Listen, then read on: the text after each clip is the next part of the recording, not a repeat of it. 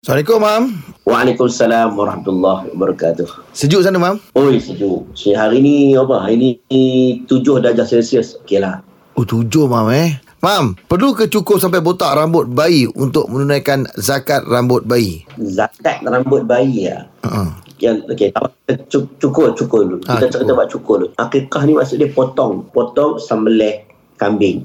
Ada yang kata akikah aku. Aku tu maksudnya potong ataupun cukur rambut anak. Mm-mm. Happy dapat anak. Kena zahirkan kegembiraan. Allah suka. Aku bagi dekat orang tu, orang tu tunjuk happy. Ha, Macam isteri kita bagi hadiah lah.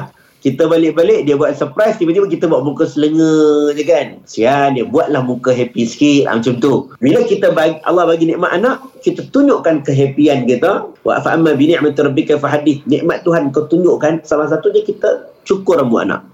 Itu satu. Bila cukur rambut anak, disunatkan.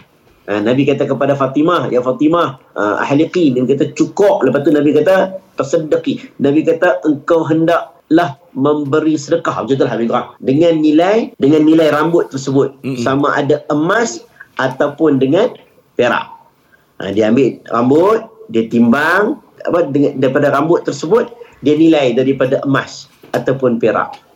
Ha, lepas tu duit tu dia sedekah. Tak dinamakan zakat benda tu. Benda tu sunat saja.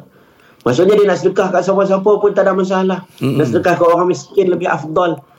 Dia tak ada lah kena masuk dia zakat. Tak, tak, tak. Zakat cerita lain. Mm-mm. Ha, zakat cerita lain. Ha, dia ada cerita pendapatan lah, apa lah sebagainya, mana perolehan dia dapat. Tapi ni, dia seronok, dia sedekah kat mana-mana tempat. Itulah dianggap sebagai benda su sunat. Ha, tak ada kata wajib ke tidak. Dia hanya sunat. Okey. Terima kasih, Mam.